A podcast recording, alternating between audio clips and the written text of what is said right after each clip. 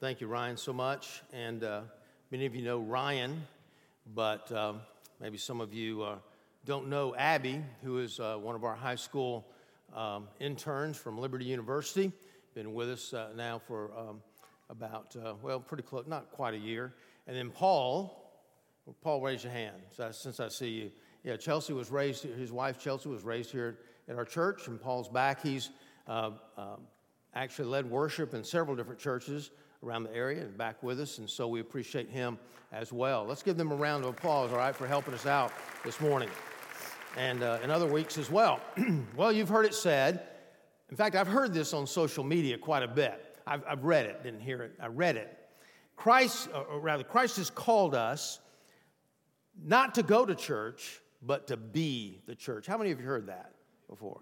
All right, read it, heard it? Okay. I take issue with that a little bit. And certainly he has called us to be the church, but I want to share with you this morning that in order to be the church out there, you've got to come to church in here. You say, well, that's not true. You're just saying that because you're the pastor. Well, you're right. No, that's not, that's not true. I'm going to back that statement up, all right, here in just a few minutes. Because as we're looking at the church, we know that sometimes the church has fallen on hard times. Uh, we have a lot of criticism. We have people saying that, well, the church is not that relevant anymore to our life, whatever that means. Or my children now have grown up and they're out of high school, they're in college. I don't see the need as much, so I just don't come as much anymore. And even people are saying today, well, I love God, I love Jesus, but I just don't go to church anymore. Well, how can you be the church and not come to church? Why is that relevant? And sometimes I know the, the church seems to be a little bit adrift. I remember uh, reading the story uh, that back in uh, several years ago, Rear Admiral Robert Peary took another trip to the North Pole. He had been there several times. In fact, he's taken more trips there than any other man uh, ever. But he was taking this trip, and as he was looking at uh, his measurements as he was climbing up and trekking up toward the North Pole, he found out that the latitude was getting closer and closer to the equator. The, the more he went north, the more he went south, until he found out he was on uh, what they call an ice floe. And the ice floe was taking him south quicker than he can go up north. They were adrift, basically. And sometimes you feel like maybe the church has lost its purpose doesn't know what its purpose is. It's kind of adrift in a little, way, a little bit, and you really are hesitant anyway to be a part of something that really doesn't know where it's going and having a purpose and really something counting for your life. Well, we must come to church in order to go to church. Why is that so? In Matthew chapter uh, 9, as we open this up, we're going to be looking at verses 27 and the following verses real quickly, and we're going to get into the meat of the passage that I want to look at this morning. But as we look at Matthew, we, you realize, some of you who have not been with us, Matthew's gospel emphasizes the Jewish nation. It is the bridge between the Old Testament and the New Testament. That's why in Jesus in the Sermon on the Mount was saying, "Hey, you've got to be perfect as your Father in heaven is also perfect." Well, none of us are perfect. Why did he say that? Because he was trying to convince the Jews that they also needed a Savior in Jesus Christ. They were, they were relying on Abraham of the Old Testament and their Old Testament connections to God as God's chosen people. And Matthew was trying to bring them around and emphasize Jesus' teaching as it pertains to the Jewish people. Then in chapter 8, he begins to say, in action speaks loud, speak louder than words. He begins to perform all these miracles because not only is he convincing the Jewish nation that they are indeed in need of a Savior, but then he's saying, Look, I'm the Savior. I'm the Messiah. I'm the one that's come because there are many Old Testament prophecies that prophesy what the Messiah would do, including raising the dead, including healing the leper, and he was showing them that he was doing just that. Now, there's an important turn here in chapter 9.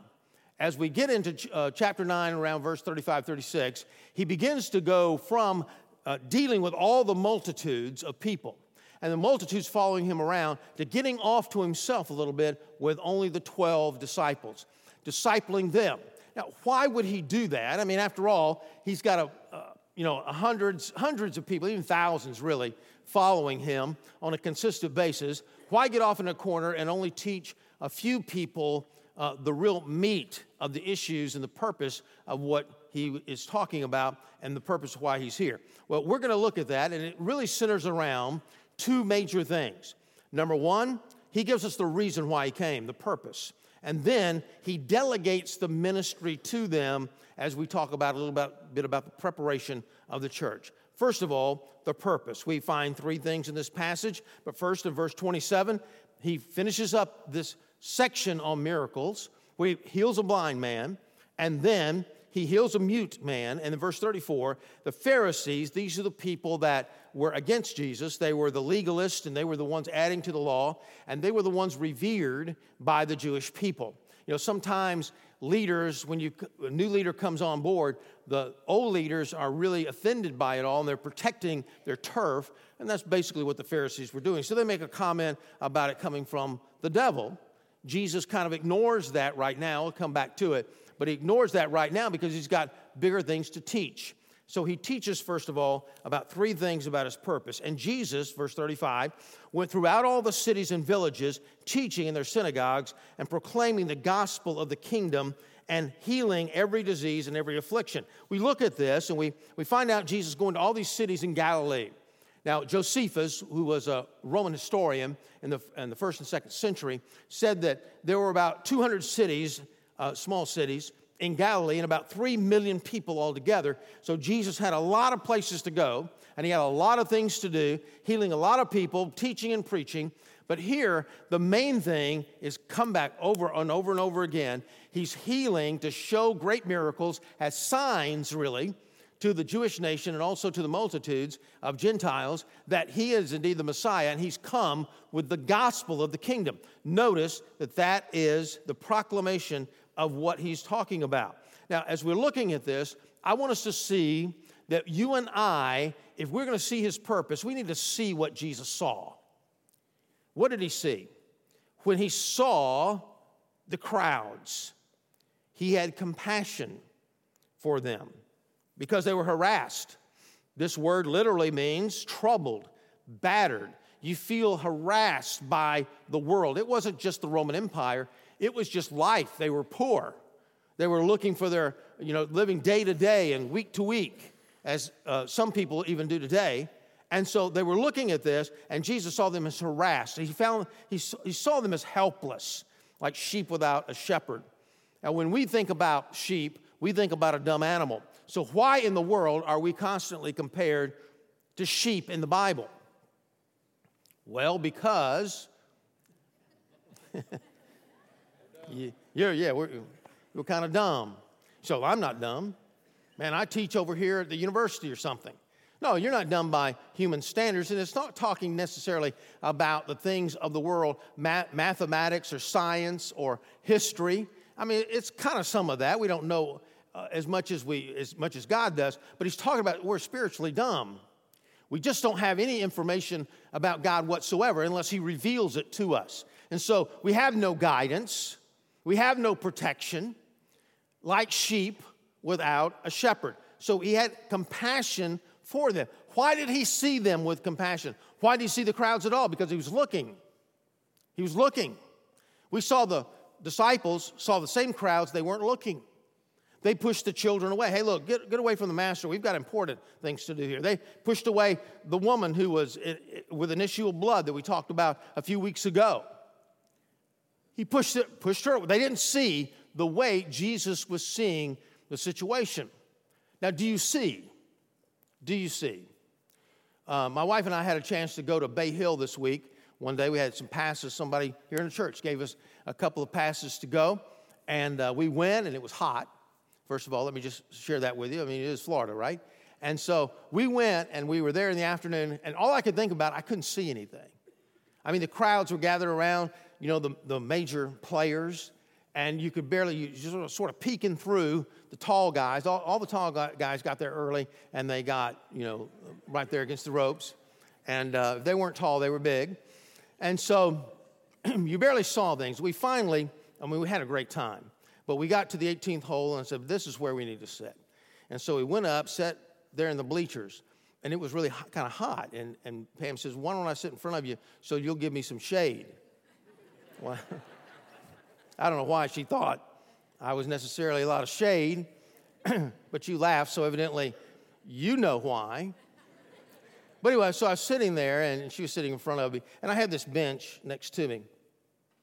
And these two ladies came by and said, Can, can I get mine? I said, Sure. And so I stood up, and I finally realized after walking for four or five hours just how stiff I was and how much pain I was feeling. So I stood up and I got out of the way and let them pass through.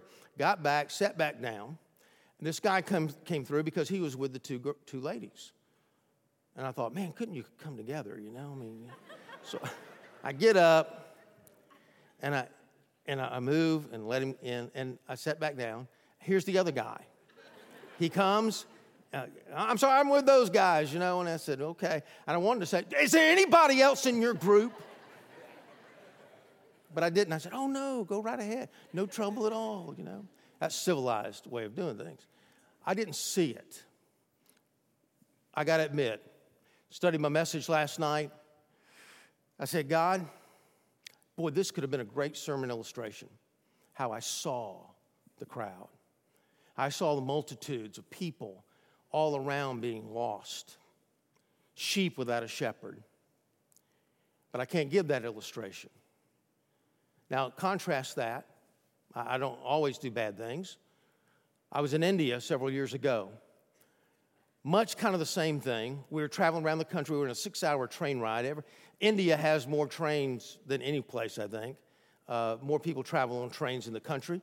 And so I was, I was, we were going through this as a group and it was tiring. And and the smell was much like a, maybe a homeless shelter. It's, you know, over there.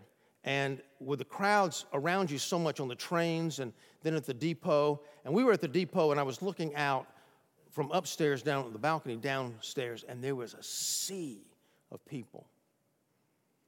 And I saw it like Jesus saw it, somewhat like it. 98, 99%, I don't know, of those people who have never received Jesus. Many of them have never heard the name of Jesus at that time. And I saw the multitudes. It says, God, God, something has to be done. Are you looking? Are you looking in your neighborhood? Are you looking at your school? How do you see people? Kind of in your way? Kind of a little bothersome? Kind of just fighting the crowd and getting yours? Or do you see? Are you looking? The disciples weren't looking. Sometimes I look, sometimes I don't. But when I look, I see. But once you see, then you begin to feel. You feel like Jesus felt. If you're born, I believe if you're a born again Christian, and there's only one kind, Christian, but if Jesus lives in your heart, you're truly a follower of Christ. When you finally, we don't always look, but when you look, you see, and you're going to be moved with compassion. You're going to feel it in your bones. So we feel, we begin to feel like Jesus really felt. The Bible says in Psalm 126 that we're going to sow in tears, we'll reap in joy. We'll reap a harvest of joy. It's talking about sharing the good news. Are we, are we still, are we crying anymore? I remember back in, at Coal Falls College, we, we went out witnessing and sharing Christ, and one guy, man, he just really got into it, so much so that he just couldn't get the courage up to share.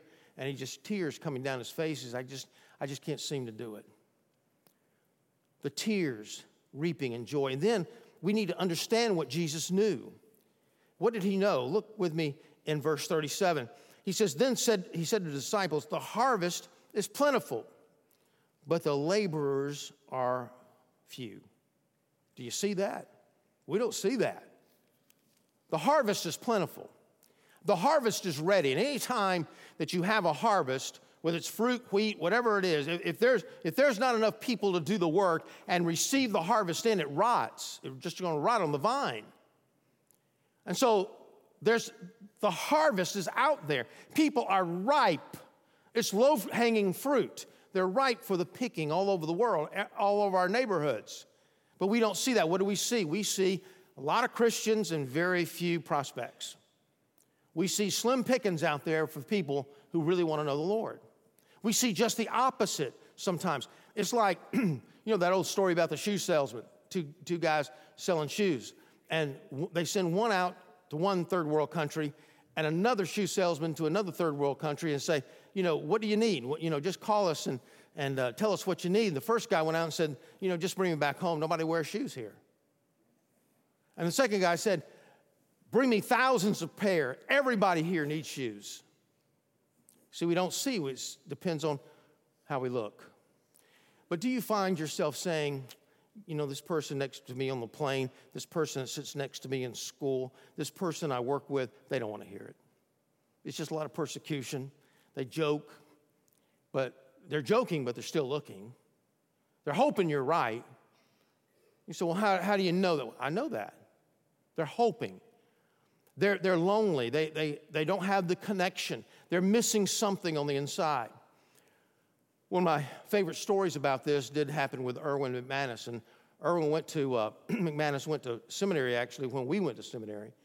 And he went, since has gone out to California, Los Angeles, started a lot of churches. And, uh, you know, he's not the suit type of guy or anything like that. He's, he's one of the, I guess, one of the original guys uh, with the new generation.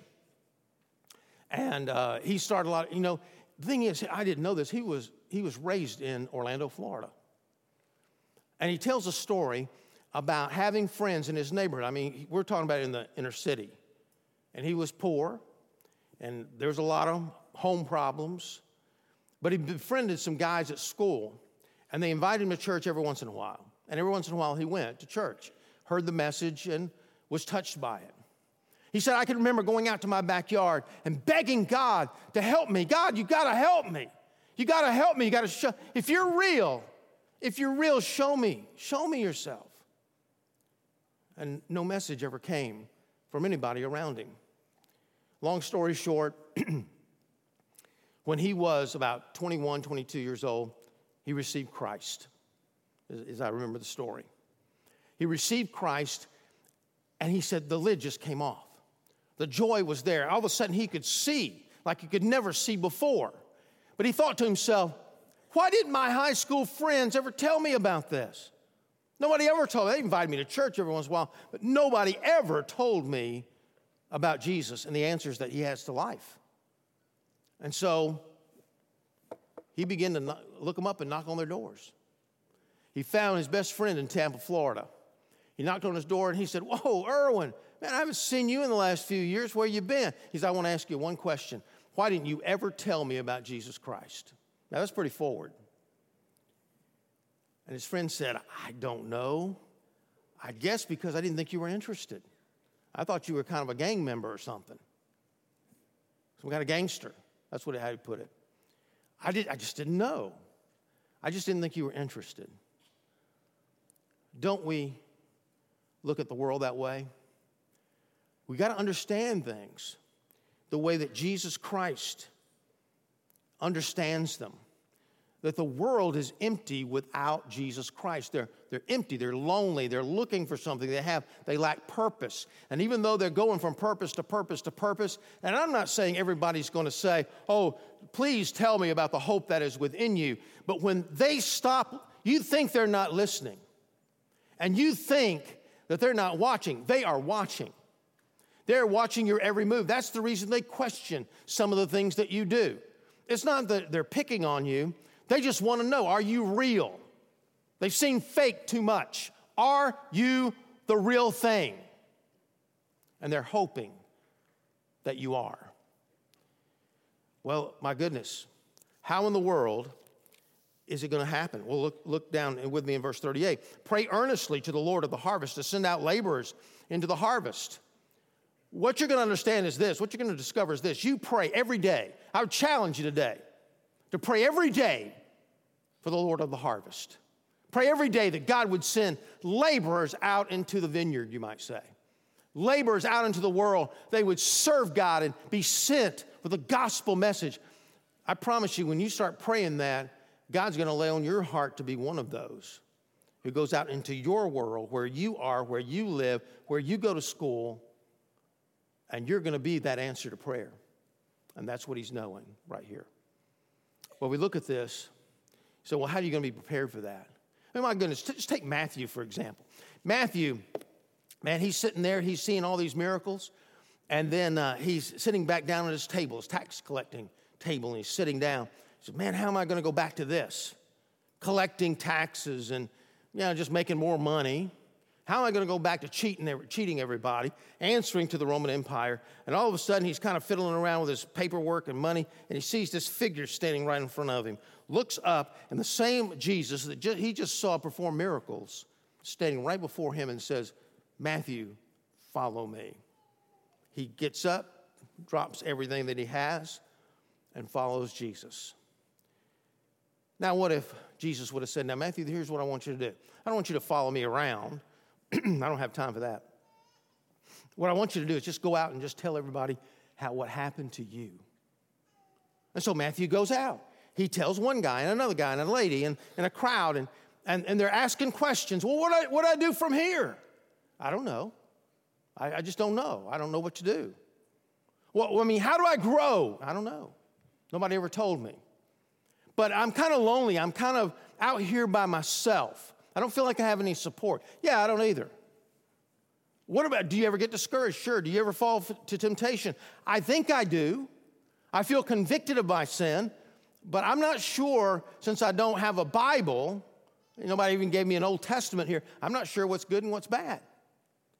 I don't have any, I don't have any knowledge. How are we going to get, you know, our, uh, in fact, let me, let me share. One of the, my favorite uh, preachers of all time, you know, evangelists, because he was so funny. Back in years ago, there's a guy by the name of Bob Harrington. I think he's still alive today, and uh, and, and is older man. But Bob Harrington was just a he's a funny, funny guy. I mean, he tell his life story and all the things that went on, and it was just kind of a natural, um, humorous thing. But he tells about his story about how he got saved. Now, he was an insurance salesman, and uh, he looked at everybody as a prospect. And one day, one night, he was riding back home and he thought, man, there's a revival going on right over here, a series of meetings right over here. I can go in that church, I can get a bunch of people around me, and I, I can write down I, a bunch of prospects there. But plus, my wife likes it when I go to church. I can tell her about it. So he stops in, and there's uh, his church. Revival going on. He's looking around. He sees a guy by the name of Otis. He knows Otis, his wife. I just sit with Otis. So he sits down, took, takes out his little book, starts writing down hmm, that, that person over there, there, that guy, he's good for a 10,000 policy. And here's a guy over here for 20. I think I can get him for 25. And he puts it back in. He said, The music starts. That's fine.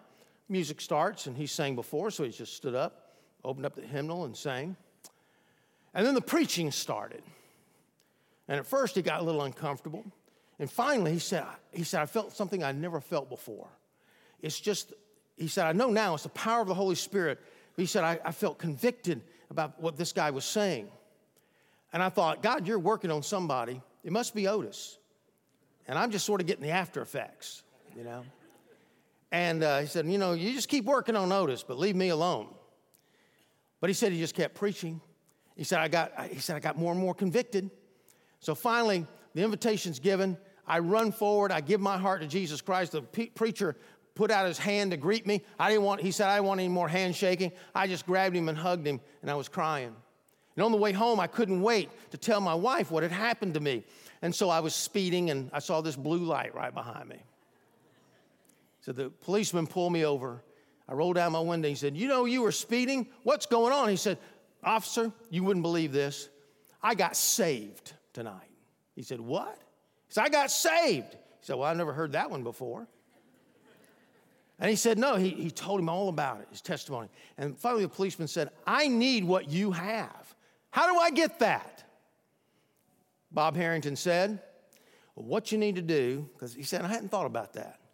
I thought for a minute, I said, What you need to do? Tomorrow night, you need to go down to that Baptist church. You knew the, the one down there in town. You go down to that Baptist church, you walk in there at seven o'clock and you look for a guy by the name of Otis. and he said, You sit beside Otis and you wait for that preacher to start preaching, and buddy, you'll get it. You'll get it. He said he had no idea. How, how are you going to know? How are you going to know? You know that by getting trained at church. You can't be the church unless you come to church and learn from the church. Our mission statement, our mission statement, building lives that matter by leading people into a growing relationship with Christ. How do we do that? We do that through a baseball diamond type of uh, structure. We reach, teach, serve, send. Now, First base is reach. You've been reached for Christ. You say, Well, I, I want to be sent. Well, that's good. You just share what Jesus has done for you. But how are we going to get around the bases? You say, Well, what I want to do is just, I, I just want to skip second base altogether. I don't want to go there. So we get to third. No, that, that's not baseball. You go through the teaching, you learn, and then you serve and you learn even more, and you are sent. Why is the church here?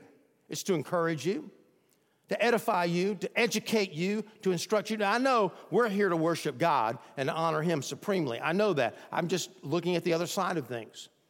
We are here to learn from one another. We are learn we are here to learn how to overcome temptation, to, to know, know what to do in persecution. Times come. Notice what it says in verse, um, verse 10, or chapter 10, verse 1. And he called to him his 12 disciples and gave them authority over unclean spirits to cast them out, to heal every disease and every affliction. He's sending them out, the 12. Why? To serve. Why? To learn. He's going to leave them one day. Luke tells us is not only did he do it this time, but then he sent out 70 people another time. But notice in verse 16 it says, Behold, I'm sending you out as sheep in the midst of wolves. So be wise as servants and innocent as doves. Well, how are you going to do that? You're going to hang around, well, they hung, hung around with Jesus for three and a half years. How are you going to do that? It's the church, a church where you're learning something. Now, somebody says, well, hey, look, nothing about that stuff. In fact, if you are a real true believer, you just go out and start telling people what Jesus did for you, and that's all you need. All right, let's, let's apply that a little deeper. Suppose you wanted to be a pilot. Well, that's all you need. You want to be a pilot. Now, why don't you go and fly that plane for? And you get back and you say, well, how do you crank it up? No, you, you go through pilot training. I was on a plane one time, a, a, a twin engine plane, and uh, guy looked beside me and said, You want to fly this? I said, Yeah, you know, I do. And so I began to fly. He says, You're, at first, I did such a lousy job, he took over, but he says, You want to try it again? And he showed me a couple of little things to do, instructed me a little bit more, and I was flying that thing. I flew, flying it for about an hour or so. We were getting ready to land. And he says, You know, I think you can land this. I said, No, no, I cannot land it. He says, No, I really think you can. And I said, Well, we will not be finding out. I'm not trained. I'm not trained to do that. Well, you're a surgeon. You want to be a surgeon? Oh, well, congratulations. One of our middle school guys over here wants to be a servant. Hey, a surgeon. You don't need all that training stuff. That's your desire. You just go, here's a scalpel. You go in there in the operating room and find that guy's gizzard. I'm sure it's there somewhere, you know or that appendix, you know, like that commercial. We'll figure it out. No, they need training to do that. And for us to be sent out as sheep in the midst of wolves, and the most important thing that anybody could ever do, living the Christian life before the world, being the church to the world, being that attraction to the world, you gotta know how. You've gotta have the training even with all the disciples training for those three and a half years. Here's what it says after the day of Pentecost they devoted themselves to the apostles' teaching and the fellowship, to the breaking of bread and prayers. They were together, and awe came upon every soul, and many wonders and signs were being done through the apostles. And all who believed together had all things common, and they were selling their possessions and belongings and distributing the proceeds to all, any that had need, and day by day attending the temple together breaking bread in their homes. They received their food in glad and generous hearts, praising God and having favor with all. Look at, look at that. What were the results of this? They had favor. They weren't being looked upon as the church, oh, a bunch of hypocrites. They weren't being looked upon as the church, oh, they don't do anything except for serve themselves. They, they, were, they had favor because they were meeting together, they were teaching one another, they were supporting one another, they were encouraging one another, and then they did something with when they broke the huddle, they played the game. And that's what we need to do. We do have a class, we do have a huddle. And somebody says, Well, who's going to teach all these people? Well, of course, we get some teaching through the pulpit. Well, most people would say, well, that's the, kind of job of the pastors, isn't it? We, don't we pay them to win our souls for us? Don't we pay them to um, teach all the classes? Actually, I guess the difference between a very small church and a, a larger church is that in the smaller church, it's done, things are done, if I can say this, fear and trembling here, a little less scripturally most of the time. Because the pastor does do most of the work. He does do, as far as the spiritual work, the visiting, the teaching. But here's what Paul said in the Bible He gave the apostles, the prophets, the evangelists, shepherds, and teachers, he gave to the church to equip the saints for the work of the ministry, for the building up of the body of Christ. The Bible presents me as a minister. Yes, I am a minister. Just like I'm a dumb sheep, just like everybody else. But the Bible also calls me a shepherd. So I'm a shepherd and a sheep at the same time, sheep to God. Well, there's no doubt I'm a minister as far as God's concerned. But as far as a calling is concerned, I'm more of an ad minister. I add to the ministry. The staff adds to the ministry. We, we, we can work 50, 60 hours a week because that's our vocation in order to set things up for you to come and maybe work three, four, five, six hours a week at a church, or maybe sometimes less. But we're the administrators. We administer things, administrate things, lead things so you can be freed up to the work of the ministry. And we equip as well because everybody has a spiritual gift. Everybody here that's a born again believer, you have a spiritual gift. Now, the difference between a talent and a spiritual gift a talent is something you get when you're born, a spiritual gift is something you get when you're born again. We're born the second time, when you're born spiritually. So you have it, you may not know what it is, and the only way you're really to find out what it is is to do something. It's just pitch in, jump in somewhere, get into the game and you'll find out what you like to do and what you don't like to do. You pray about it, and God leads you to a ministry for a season in your life. We have different burdens. Some people have a, a burden for the high school ministry, some for the, for the uh, preschool ministry. Some people have a, a, burden for Awanas. Some people have a burden, on the other hand, to, to greet in the foyer, to be part of our first impressions ministry. We have different experiences that lead us, but we learn so much of this in a small group. And you know that when you serve, you know this, when you serve, you get more out of it than anybody else. Talk to some of our teachers. You know, somebody says, well, you know, let's see, Pastor, you preach about what, 20 minutes? okay. Yeah, and then I'm getting started. you know, really, about 35, 40 minutes. How much do you study? 35 or 40 minutes? No, maybe 15 hours on one sermon. So I know more than, than you know. I, I, can't get, I can't teach you everything that I've studied. The adult teachers, the youth teachers, they, they get more out of the lesson than you do. And so through service, we grow in the Lord. Every minister, everybody's a minister, and everybody's important.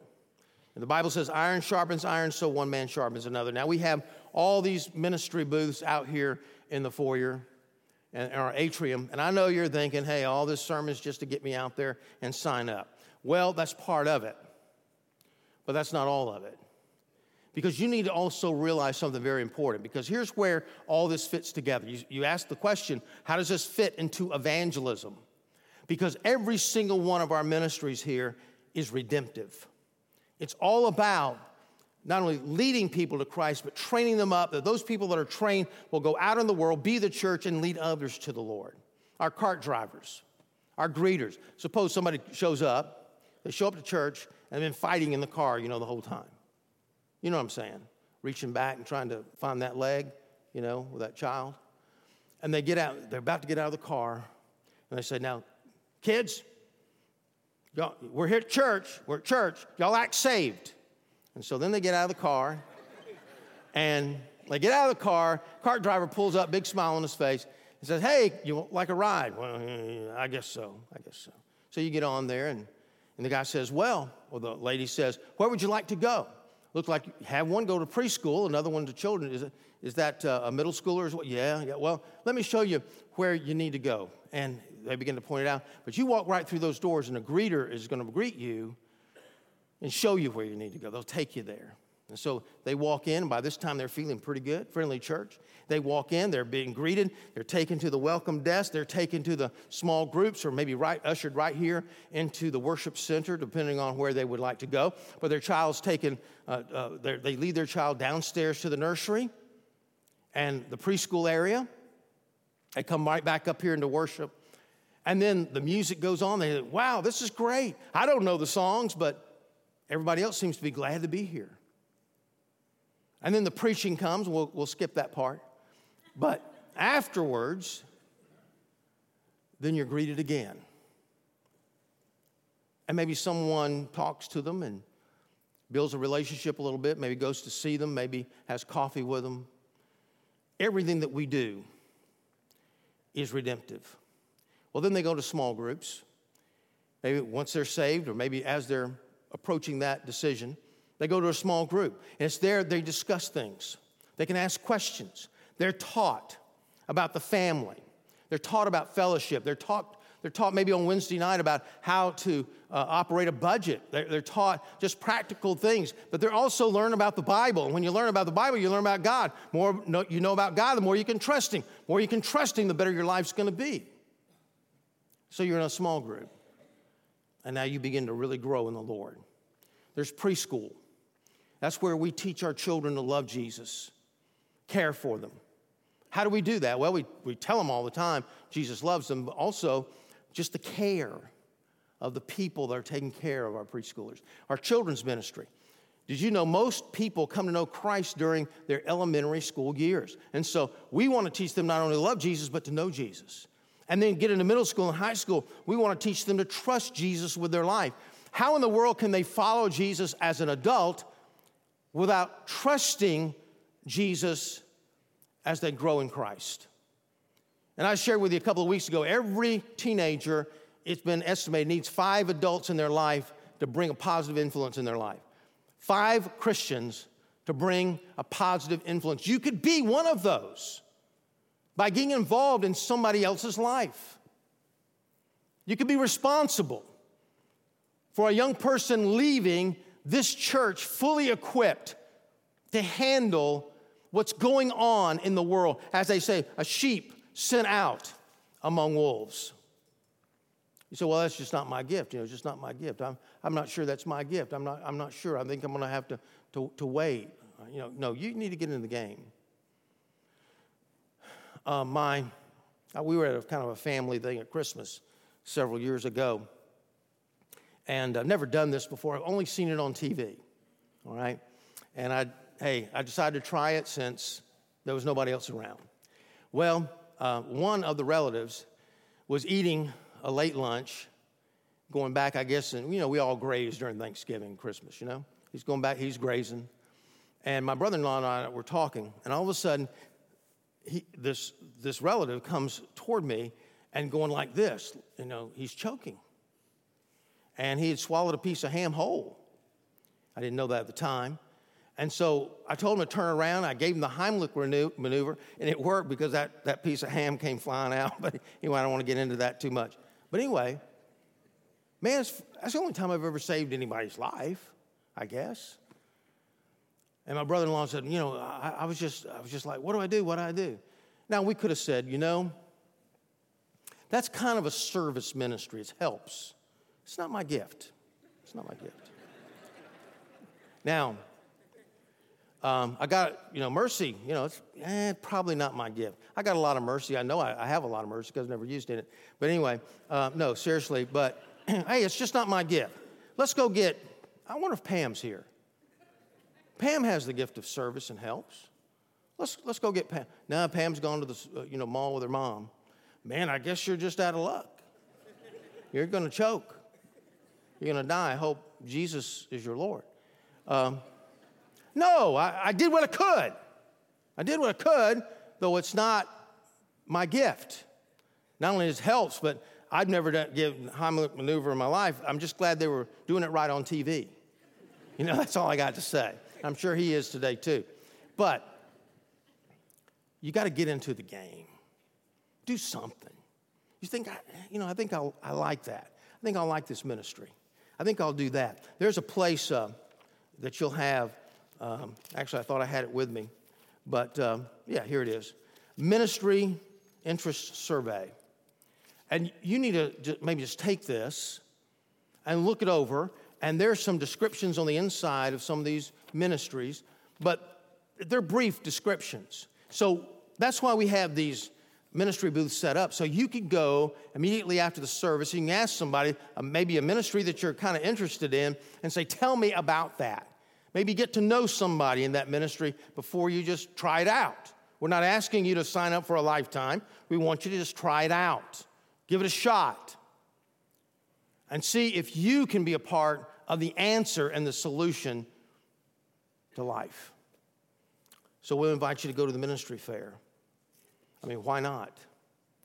I mean, after all, that's what you were made for. We're created in Christ Jesus, the Bible says, for good works. We've been foreordained for good works to minister to other people around us. Now, sometimes I don't look. You don't look. But I know people that have looked, really looked, and saw what Jesus saw and felt very little, felt nothing, or not enough to do anything about it. When you're in that situation, I'm just wondering if there's another question here that we need to ask. And that is if you don't feel the compassion that Jesus felt, is Jesus really living in your life? I'm not saying that to insult anybody. I'm saying that as a concern because I know you can be a good person and still not be a Christian. I, that's where I was. You can be a good person. I, I think that as I look across this church, we have a lot of really, really good people here. In fact, I can't tell sometimes whether you're a believer or not. I really don't know. But maybe you know. And eternity is too long to be wrong. And one of the tests that come involved, oh, we, we don't always see it, do we? But when we see it, are we driven to do something about it? Are we driven to help? Jesus never left a person that needed to be healed without healing them. But the gospel is already always primary. It's primary to you. So if you've never received Jesus into your heart, before we go out uh, to these ministry booths here in just a few minutes, I want to give you an opportunity to receive Christ into your life and heart. With heads bowed and eyes closed, if that's the, the cry of your heart, and you're saying, you know, I just, I'm not feeling it. I just don't know if it's all there. Why don't you make sure this morning, and you can do so by praying with me right now. And it's a prayer asking Christ to come into your heart and life. Would you pray with me now? Lord God, I'm grateful for your love. I'm grateful that Jesus came and died on the cross for me. And I know I'm not where I need to be because I'd be living differently and I'd be feeling differently as well. And so, Lord, if I've never been saved, if I've never really become a Christian, I invite you this one last time to come into my heart and life. Forgive me of my sin and help me to follow you. In Jesus' name, amen. Would you look this way? You'll find a uh, Cross Life welcome card inside your bulletin. Tommy told you about it just a little while ago. And here's what I want you to do we're not going to have a come forward invitation this morning. So here's what I want you to do if you prayed that prayer or made another decision in your life. On the back of the card, it says, My decision today. And it's got a column of choices that you can make, little boxes that you can check. The very first one, I've decided to surrender my life to Christ and begin a personal relationship with Him. If you prayed that prayer, put a little check in that box. Make sure we get the information on the front of the card that we need because I want to get you some literature on what you do next. I, I was never given that. And Matthew was, and other disciples were. They follow Jesus. I want to just give you some, get, make sure you get some literature that you need to take the next steps with Him. All right? I want to help you. And so put that and then place it in the offering plate when it's passed. If you're visiting with us, just make that your offering to us today that you'll put in the visitor's card, the welcome card, whatever, even if you haven't made a decision today. So I'd like to pray. I'd like to pray over the offering today. I'd like to pray over you. But as we lead in prayer, I'd like to pray over uh, a little baby that was born uh, very recently and premature, Stan Schultz, um, granddaughter, Sadie Rose. And uh, Sadie is in and out of the hospital now. She has seizures, and they don't know what's really going to happen in her life right now, or she's going to she's going to pull through or not. And so we pray for the Erickson uh, grand grand uh, um, uh, granddaughter a few weeks ago. She's doing better. So now we want to pray for Sadie Rose. Let's pray. God, we do pray for Sadie Rose right now. Thank you, Lord, for touching others in their life. Thank you, Lord, for healing many in the New Testament. And God, we don't ask you as a sign to increase our faith. We just ask you out of compassion, Lord, that your hand would be upon Sadie Rose's body.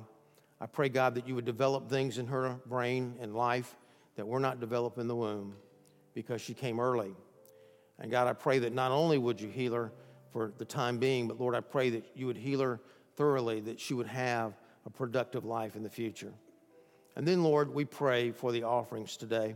Thank you, Lord, for the mission trips we're able to take because of the generosity of your people. And now, God, we pray that we continue to be generous, knowing that there's a lot at stake. And we can't do it all, no matter how much we serve. We need to partner with other people and other institutions to do that work as well. And that's what we're doing through our giving. And we'll pray it all in Jesus' name. Amen. Thanks for listening. You can find more sermons and other information at crosslifechurch.com.